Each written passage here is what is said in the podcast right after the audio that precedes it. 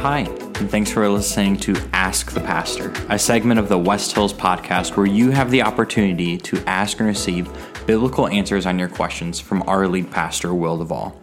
Today's episode is a special episode recorded at the Foundation's Parenting Conference, where Pastor Will led a session called Apologetical Parenting Defending the Faith in Your Home. Hope you enjoy. All right, so this is apologetical, which is a word, I checked. Uh, apologetical of or related to apologetics, parenting, defending the faith in your home. Um, the blurb that you've got in your little booklet there that hopefully was a little teaser for you and um, maybe convinced you to, to be here is, uh, is what I wrote up. Recent surveys reveal that roughly 8 in 10 young adults uh, raised in a Christian home walk away from the church within five years of their high school graduation. We're going to look at some of those stats quickly here in just a moment. How can you equip your child to be one of the 20%? This breakout will provide practical biblical tips for successful apologetical parenting. So, uh, for starters, I'm Will Duvall. I think I know all of you, and we just met uh, last night. Um, so, uh, yeah, it's it's good to have you all uh, with me. My um, heart for leading this breakout. Um, actually, I was originally signed up. If you signed up for the conference early, I was signed up to teach a different breakout. And then Pastor Thad and, and Allie, you know, as they were looking at the different offerings, came back and they said, you know, we feel like there's a, a major gap in, you know, a class that we are not currently offering, but we feel like we really need to. And it was this topic. So they approached me about, would you be willing to switch? And I said, absolutely. I mean, you know, that that's near and dear to my heart. My background is in youth ministry, and um, this was this was always you know something that, that in our youth groups in the past we made just a really big priority um, was you know preparing these these students, high school youth ministry in particular. I did a lot of um, preparing these students to to um, for the, for what comes next for for college and you know, mom and dad not holding your hand and, and dragging you to church anymore, and um, really uh, owning up, you know, owning your own faith, as we sometimes say in the church. And so, um, you know, I, I have a, a, heart and a passion for this, probably mostly out of my own, you know, story and my own kind of testimony of really kind of spending years walking away from the faith and straying. And so I want to see um, kids that are raised in the church be safe from that. And, and, you know, as we sometimes you know joke about in the church, have have boring testimonies of just always following the Lord and and not having to go through that prodigal son sort of wandering phase. With that said, let's dive in the problem. So um, starting starting with the problem, I've I've listed you know one stat there in uh, in the blurb for this uh, breakout, but um, i took all of these. Um, these stats, by the way, uh, from Rethink315apologetics.com. It's a brand new ministry here in town, uh, led by one of my friends, actually, Jeremy Smith, who was formerly at Faith Ascent here in town. Faith Ascent uh, Ministries um, specifically aims at doing teenage Christian apologetics, preparing kids um, to be launched from the home. And um, and uh, anyway, Jeremy is now starting a new ministry. Faith Ascent is still a ministry as well. And so we got two of these uh, specific targeted uh, ministries right here in St. Louis. Both are really, really good. We've partnered as a church with both and would highly recommend both. I do have a, a resources list on the back of your worksheet uh, for this morning, and both of those you'll find on there. And um, again, because we can't hope to possibly cover everything, uh, this morning, as much as anything, if you get nothing else, I hope that you know having that resource list and having some some uh, some other ministries and websites and books and things that uh, I can point you to that have been helpful for me as I teach through this kind of stuff with with young people. Um, I hope will will be helpful to you. But the problem. And the reason that ministries like Rethink 315 and Faith Ascent and others exist um, is thus. Nearly half of young adults worldwide who have a connection to Christianity feel that the church cannot adequately answer their questions and doubts. You know, so if we just stop there for a minute and think about that, nearly half of young adults, um, they polled young adults they, they define as aged 18 to 35.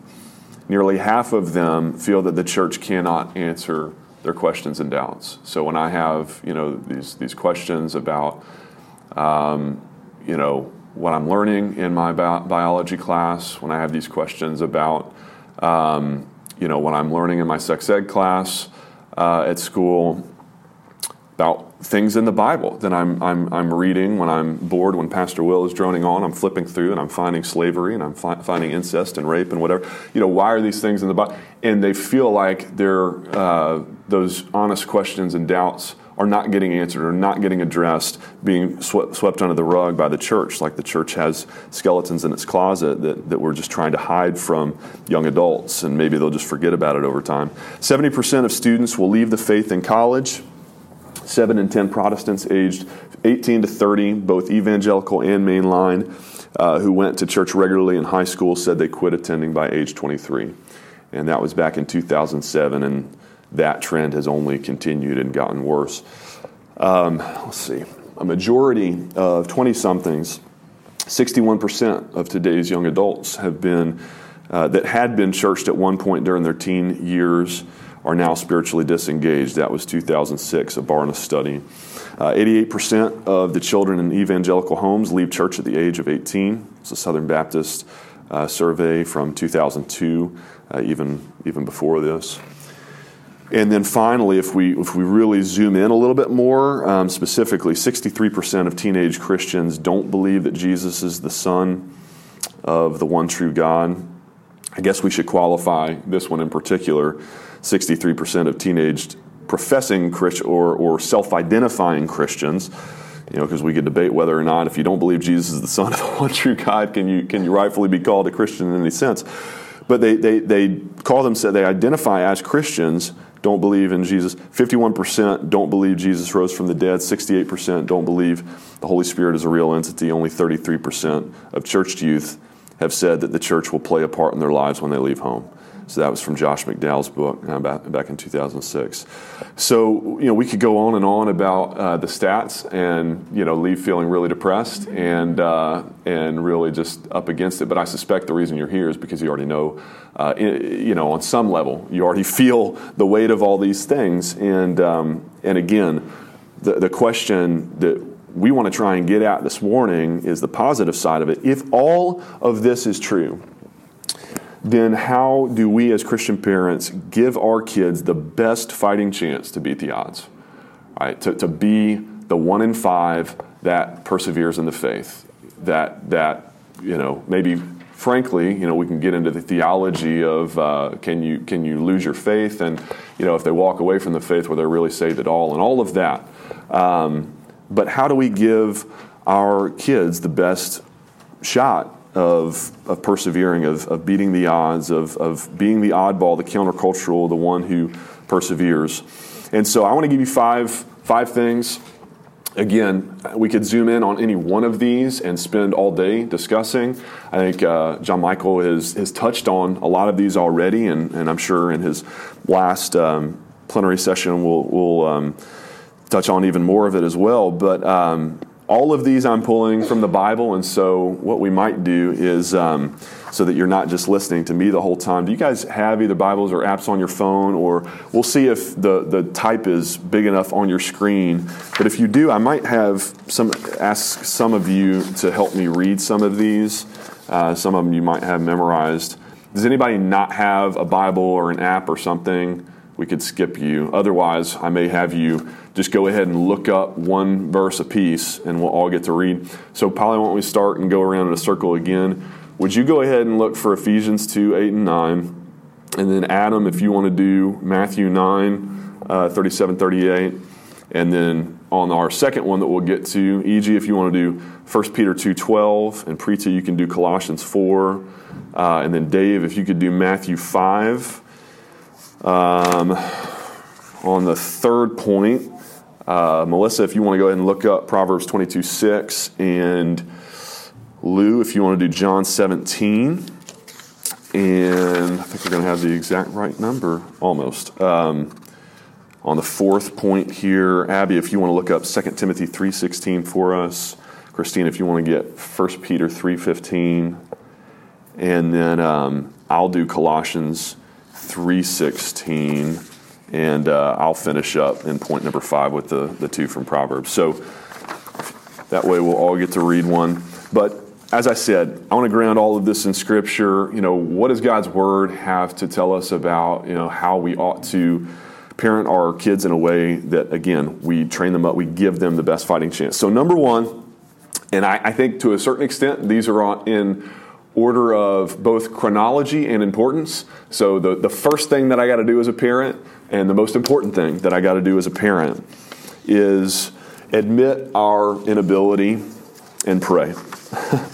if we want to give our kids the best fighting shot of persevering, sustaining in the faith, growing, continue to grow in their faith, the first thing that we've got to do, um, just like the first thing we have to do in our own faith when we uh, came to faith in the first place, was come to the end of ourselves, realize that at the end of the day, we, we cannot do it and we need God to do it for us. You know, John Michael was saying, yesterday, uh, last night, change your stars, change your stars. And he, he kept saying that. And it, then toward the end, he finally, you know, got to it and said, you can't change your stars, but God can. And that's, that's where we've got to arrive. So, Polly, would you read Ephesians uh, 2 for us? For by grace you have been saved through faith, and this is not of your own doing. It is the gift of God, not a result of works, so that no one may boast. All right, so who saved you? Who sustains you in your faith? So if you can't even save yourself, what chance do you have of saving your child? Right? And th- this has got to be the most helpless. I mean, who, who among us as parents would not give the world, would not trade every cent that we have in the bank account in order to be assured that our child or our children are saved? I mean, any good parent, any good Christian parent would trade everything they have materially in this world, emotionally, would give it all just to know, have that assurance that our child is saved. But we can't, you know, and that's, that leaves us in such a, I think it can leave us in such a helpless feeling position, right? Um, that the most important thing in the world for my child, I cannot give them. Only God can give them. Only God can change a heart. Only God can change your stars. And, um, and yet, so why, you know, why does God allow set up set up parenting in this way that the most important thing as a parent that I need to do I can't do right? I think it's the same reason that he sets up salvation that way for us and in, in general anyway is to make us more dependent on him to make us more reliant on him. It's for to, to build our faith and our trust in him through prayer through prayer right? And so that's Matthew 9 um, Adam if you would read that one for us. Matthew 9 37 and 38. Then Jesus said to his disciples, The harvest is plentiful, but the laborers are few. Therefore, pray earnestly to the Lord of the harvest to send out laborers into his harvest. So, what did Jesus say? The harvest is plentiful. There's lots of people who need to be brought into the kingdom of God. There's not enough people to help out with the job. And so, therefore, do what? Go and recruit more laborers? Therefore, go out and work harder. Therefore, go out and develop strategies of rhetoric and, and, study and do a lot of research and apologetics so that you can make sure that you're bringing in the harvest. No, what does he say? Pray. Pray earnestly because only God, it's his harvest, and only God can bring it in. Uh, pray that he would send out laborers, right? So you, you, we still have that role to play, right? We're still laborers, co laborers in the, the, the, gathering in of, of God's harvest. We have essential roles to play as parents, absolutely. But it's got to start with prayer and it's got to start with the recognition that, that essentially, fundamentally, at the end of the day, most ultimately, I cannot change my kid's heart. And so, you know, that, that should just drive us to such dependency and such intimacy with the Lord that we are just constantly going before His throne, interceding on behalf of our kids, right? So that's point number one. So my, my question, I, I want to give you a question if you want to jot down, and then at the end, if we have time, we'll come back to these and you know kind of think through and which ones do you want to you know take away and, and think and pray more about. But first question here: How often do, are you praying actively for not only the salvation of your kids, but their sanctification, the sanctification of your kids? Because some of you have those older kids who have made the profession of faith you know, are you just as, as, as urgent and diligent about praying for their sanctification? You know, uh, Christianity is, is like business. You're either growing or you're dying. There's no in between. There's no standing still. And so, are we praying and are we in, continuing to invest in our kids to grow them up and, um, and that, that God is growing them up and drawing them closer and closer to Him every day as they walk out with Him? All right, so that's, that's question number one. Uh, solution number two. So, we, we admit we can't do it. We need God. We pray. Secondly, we've got to live it out how do we give our kids the best chance of persevering in the Christian faith? We live it out. Uh, 1 Peter 2.12. E.G., can you read that one for us, brother? Keep your conduct among Gentiles honorable, so that when they speak against you as evildoers, they may see your good deeds and glorify God on the day of visitation. I love this because I, I have to believe somewhere in the back of his mind as he's writing this, Peter had our parenting in mind and our kids. Because who is more Gentile than your kids? I mean, who who who speaks out against you as an evildoer more than your kids? You know, I hate you. You're wrong. You know, that's not fair, right? I mean, you you know, the, the Gentiles out there are, you know, pretty nice to us, whatever. Um, you know, they think we're good church folks. But your kids, that's where this whole light versus darkness, you know, there's no fellowship in, in believers and unbelievers. That, this is where this really, I think, the rubber hits the road. And what is, so what does Peter say? Keep your teaching among the Gentiles honorable. Keep your preaching, tell them the right things. No, keep your conduct among the Gentiles honorable, that they may hear your good works, hear about, no, that they may see your good deeds and glorify God on the day of visitation. Um, you know, we, have all heard it. Actions speak louder than words, right? Um, faith without works is what? Dead. Dead. Uh, most of Christianity is caught, not taught. I mean, if you take nothing away from, from this today, take that with you. Christianity is caught, it's not taught. You know, yes, we need to be telling our kids the gospel, but you know, I, am getting to preach here tomorrow on Philemon, and uh, Paul doesn't even share the gospel in Philemon explicitly. It's just the gospel in, in action. It's, it's the gospel lived out in this relationship between a slave and his master. So this it's, it's, it's caught, it's not taught. We need to be living it out. Colossians 4, uh, if you could read that for us. Walk in wisdom toward outsiders, making the best use of the time. Let your speech always be gracious, seasoned with salt, so that you may know how you ought to answer each person. Thank you. So there is a speech, there is a, a teaching, a preaching, a, a talking, um, an answering each person element to it. But why does he start with walking in wisdom toward outsiders, making the best use of the time? Because are people going to listen, bother to listen to you if they don't see you walking it out? Right? Um, are your kids going to bother listening to you if they don't see us walking it out? Uh, you know, if we if you had to choose between talking the talk or walking the walk in your home, which do you? Which do we think is is more important? Let our let our walking do the talking for us. You know, we need to we need to make sure that we're living our faith out. That they see um, these these traits, these kind of gospel principles that we're trying to teach them um, at work in our in our lives and our marriage. So, Dave, you had uh, Matthew five, I believe. You're the light of the world. Let your light shine before others, so that they may see your good works and give glory to your Father who is in heaven. Thank you. If we are, as we should be, regularly witnessing to our kids, telling them about what Christ has done for them, to reconcile them to a holy Father, uh, if, we're, if we're regularly investing in them, preaching, teaching the gospel to them, and not only that, that he's raised, raised, Jesus was raised to new life in order to, you know, seat us with God in heaven one day, to raise us to new life, to give us his same resurrection power over sin. If we're preaching all of that in the home, in the home um, as we should, are our kids also seeing the fruit of that in our own lives? Are they seeing the fruit of that in our marriages? Did they see new life in our marriage? Did they see new life in, you know, my victory over, you know, the sin? I remember, you know, Daddy using those words last year, but he doesn't use those words anymore, right? God must be doing something, changing him, making him more sanctified into more of, of uh, the kind of child of God that he's actually objectively called him and, and made him into already. He's subjectively, he's changing his heart and making him, shaping him, molding him more into that. Did they see it in our parenting, right?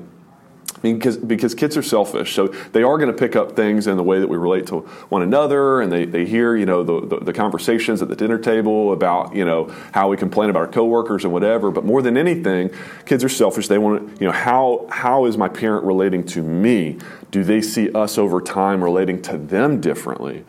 You know, I, I, think there's a, a I, I love the wordplay thing with apologetics here, apologetical parenting, because I think one of the absolute most important, best things, and probably, frankly, under appreciated and, and utilized um, things in Christian parenting that we have to be doing for our kids is apologizing. You know, when was the last time you apologized to your kid? Yesterday. Good. That's that's so encouraging. You know, because the reality is the reality is if you're not, then either you're a perfect parent and you never sin, or you know you're, you're too prideful and, and, and you are not able to humble yourself. And here's the thing, guys: if you know if the gospel is that we're sinners in need, desperate need of God's grace, of His redeeming, forgiving grace, what better way to, again, model that, live that out for them than to regularly, like when we recognize daddy overreacted, you know, I had a hard day at work, you know, I snapped, I took it out on you, I, I, I, that was not fair, I'm sorry.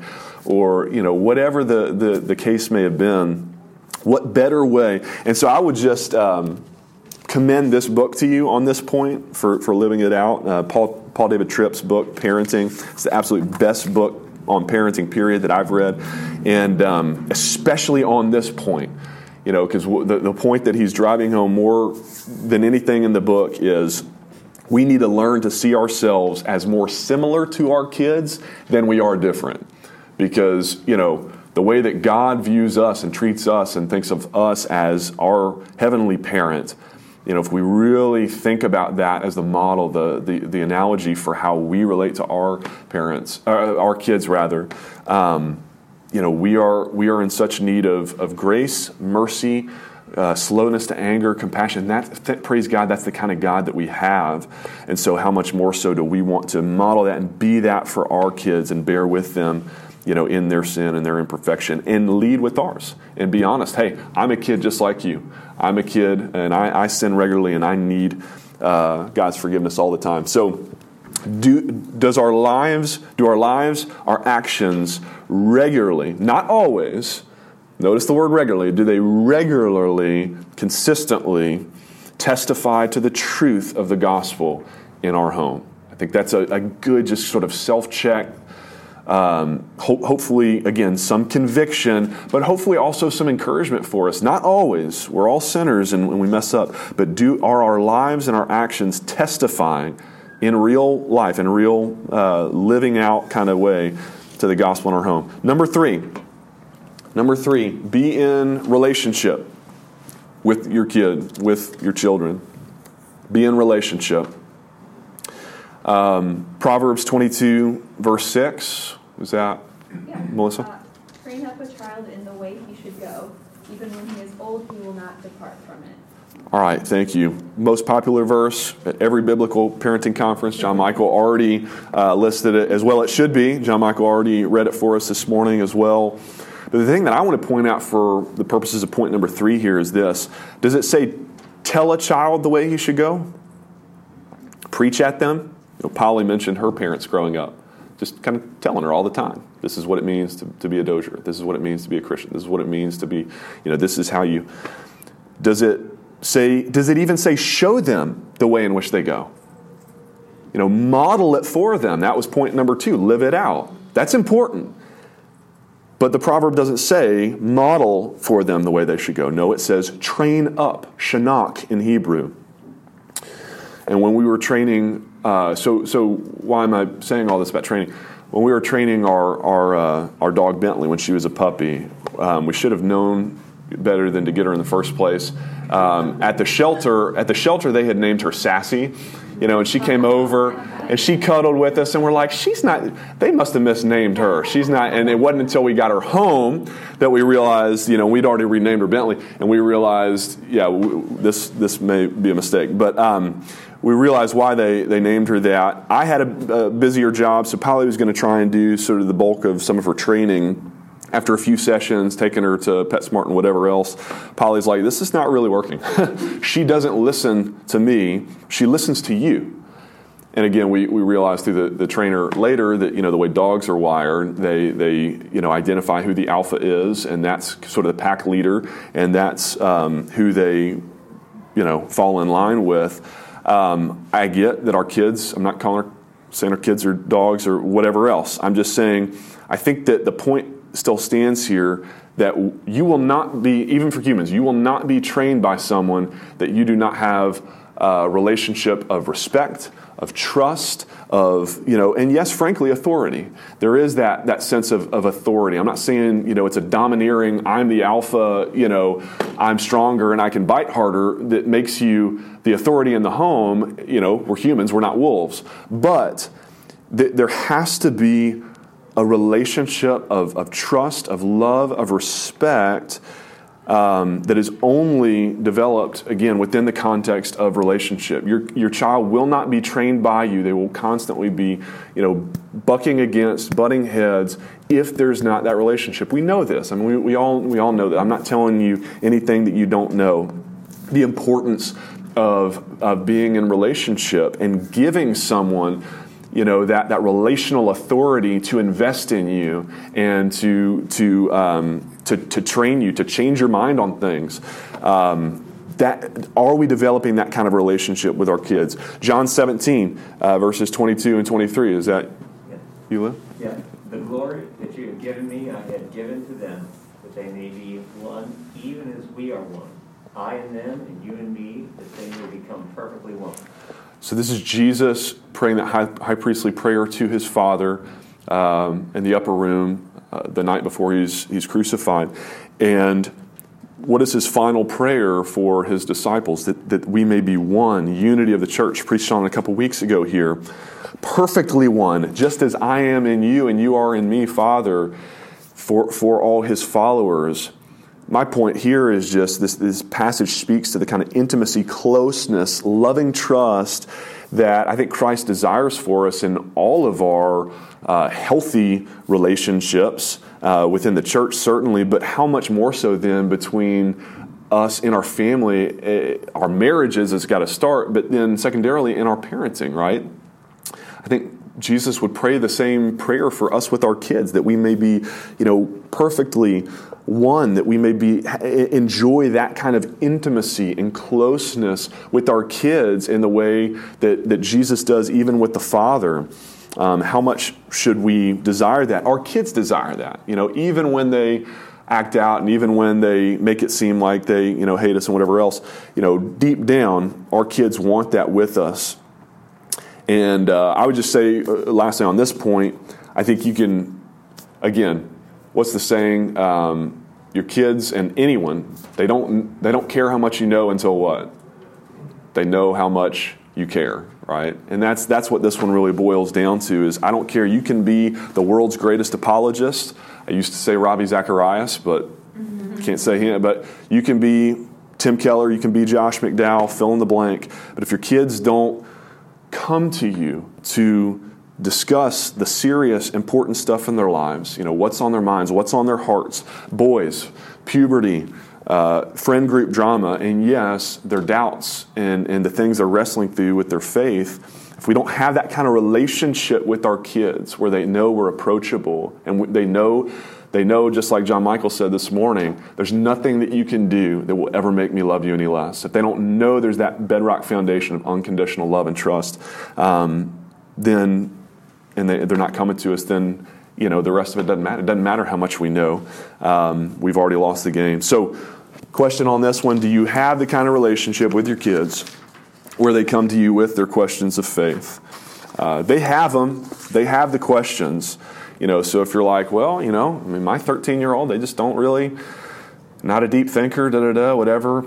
Even I feel like the most shallow. You know, we, we have them at different degrees, and some of us are more deep, you know, meditative souls than others or whatever. But you know, we all wrestle through these things. So um, if they're not asking you, they're asking someone. And uh, if, if they're not asking you, um, you know, is that a point of conviction for you in my relationship with them? You know, who, who are they going for? And how can I uh, show that just active interest and love in, in their life? And, you know, I think it starts by asking about the things that are important to them, you know, their friend group drama and all that. Uh, now, notice we're through three points and through, you know, 37 minutes, and we haven't even begun to talk about actual apologetics. Maybe some of y'all are frustrated by that. Uh, but let me just ask you what percent of the battle of um, our kids persevering in the faith, what percent of the battle do you think we've already accomplished and, and talked about in just these first three steps without getting to the last two? 90%? 95%? Just having the relationship, living it out in real life, praying for your kids, those three things, I'm going to I'm gonna say is got to be. I thought we were done after. You, you, just pray. Just we're going to spend the rest of the session praying. yeah, that's good. I, the prayer is probably the 90 percent. The uh, points two and three might be another eight percent. Maybe we're ninety eight percent of the way done. But here's the the the last one. Um, but no, well, let me just say a quick word about that. I'm convinced. I am convinced in my working with youth ministry and whatever else. Very few people, if any, very few people. Uh, truly walk away from the Christian faith because they found better answers elsewhere. I, I mean, you want to talk about faith? Uh, read. Um, I've got it on the resources. I can't remember who, who, it was that, that wrote, "I don't have enough faith to be an atheist," and that's that's true of me. I tried. I tried to live as an atheist for a couple years in there somewhere, and it just I don't have the faith for it. Like to to to believe that all of this just popped randomly out of blind chance uh, into existence without any governing higher power, personal agency behind it. I mean forget about it. Um, to, to, to, buck against the biology of two biological sexes and like to, just the the gymnastic, intellectual gymnastics it takes to convince yourself that there aren't men and women, and that you know, I mean, just the craziness that we see going on in our in our world today. You know, people don't walk away from Christianity because the answers are better elsewhere. They don't. They walk away, and our kids won't. They walk away because number one, they don't see Christians living the answers out hypocrisy. And number two, because frankly, they don't like the answers. Even though they know they're true deep down, they don't like the answers. Because what are the repercussions of Christianity being true? What? Yeah. That means there is a real heaven and hell. It means there is a real God, and I'm not Him. and I have to, wait, you, it's the authority. That I have to submit to someone else, someone else's God, not me. You know, and, and, and we, in our sinful flesh, we hate that and we reject that. So, the, the, this is why people walk away from Christianity. Um, and so, because of that, you know, that's why I've spent the bulk of this on um, points one through three. But we'll just quickly, in our last five minutes, go through these last uh, two because they're, they're also very important. Number four, uh, is this you, Abby?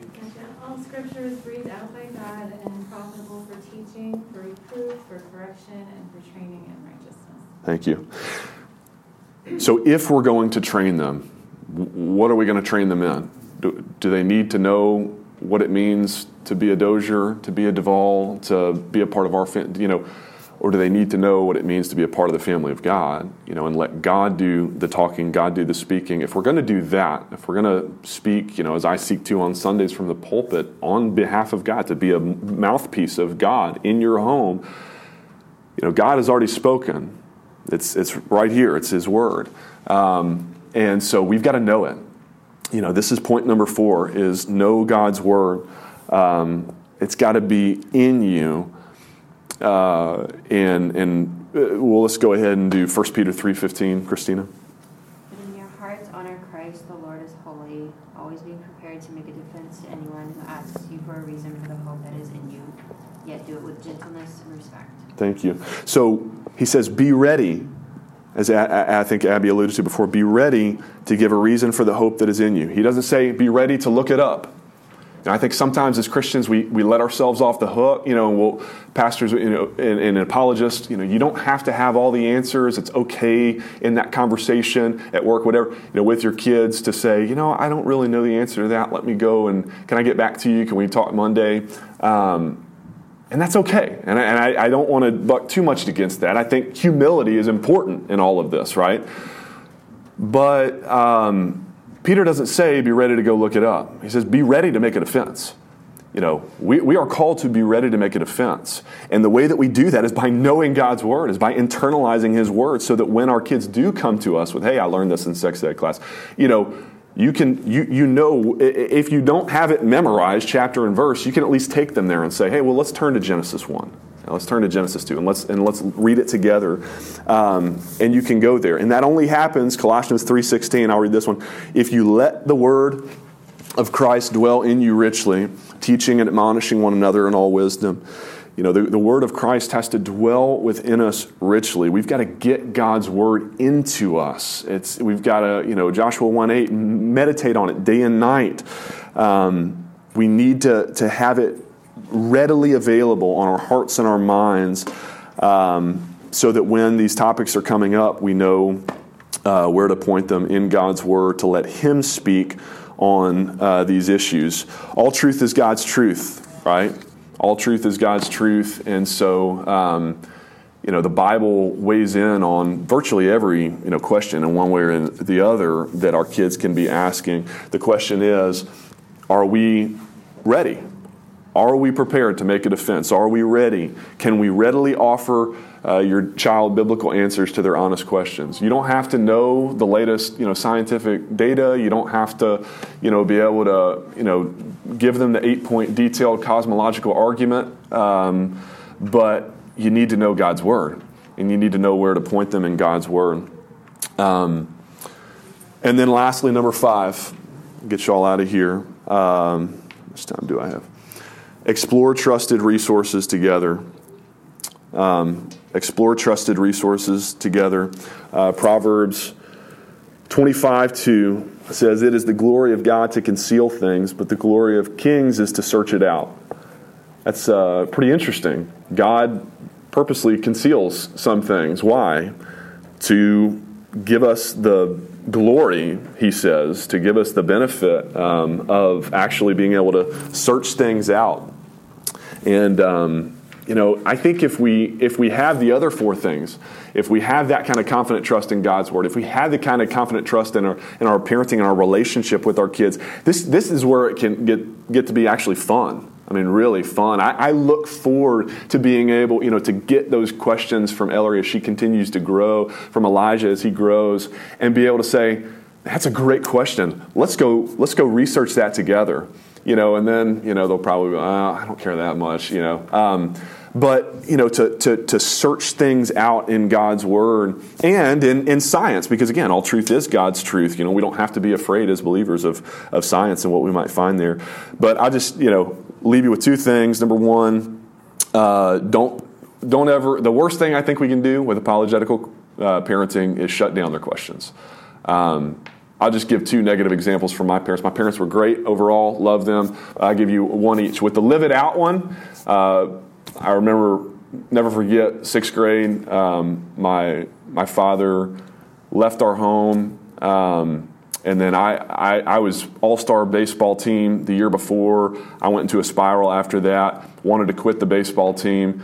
My mom called him, you know, he wants to quit. You know, you need to come talk to him. My dad, you know, came back for a day to, to talk to me. And I'll never forget him. As he, it was like as the words were coming out of his mouth, he realized how hypocritical they were. Uh, you know, we didn't raise you to be a quitter. You know, that's the, probably the number one worst thing you can do for your kids is not live it out. But number two would be to shut down their honest questions of faith. So I'll give you my mom's example here. I remember, you know, being in, it was late elementary school and coming to that point, so, reading the Bible for myself. Why, why is there this stuff about slavery in the Bible? We'll talk about it tomorrow with Philemon. Why is there this stuff about slavery in the Bible? And uh, her answer was, You think you could have written the Bible better than God? Don't answer your kids that way, all right? Learn from my parents' negative, negative examples and don't do that. Um, encourage those kinds of questions from them. That's a great question. Let's go research it and find it out together. I give you, I left you with a list of resources I won't get, have time to go through all of them. I started, you know, with I taught a 10 week apologetics class here, going through the top 10 reasons people aren't Christians, uh, probably four years ago now. And I've got the Google Drive for the audio recordings, for all the resources I pulled, and the, the class notes and all of that. If you want that, just email me and I'll share that with you. The rest of them are there. I gave you the website links to, to things, I gave you the book titles, and um, but but get into those resources for yourself. You know, a couple that seem like they they work with um, where your kids are at now and the questions they're asking. But I'll, I'll end with this question for us. You know, which specific apologetics or defense of the faith, faith type questions do you most need to research in order to fill in your current gaps? You know, maybe it is the what questions are your kids at the stage of asking right now? My five year old, I mean, she's asking all sorts of questions. What kinds of questions do I need to be brushing up on, and re- books do I need to go be going back and reading to make sure that I'm ready to uh, ready to offer uh, defense. Well, that's it for this week's episode of Ask the Pastor. Remember that you can ask your questions each week at the info bar at West Hills or by submitting them online through our website at westhillsstl.org. Don't forget to subscribe to our podcast if you haven't already, and thanks for listening.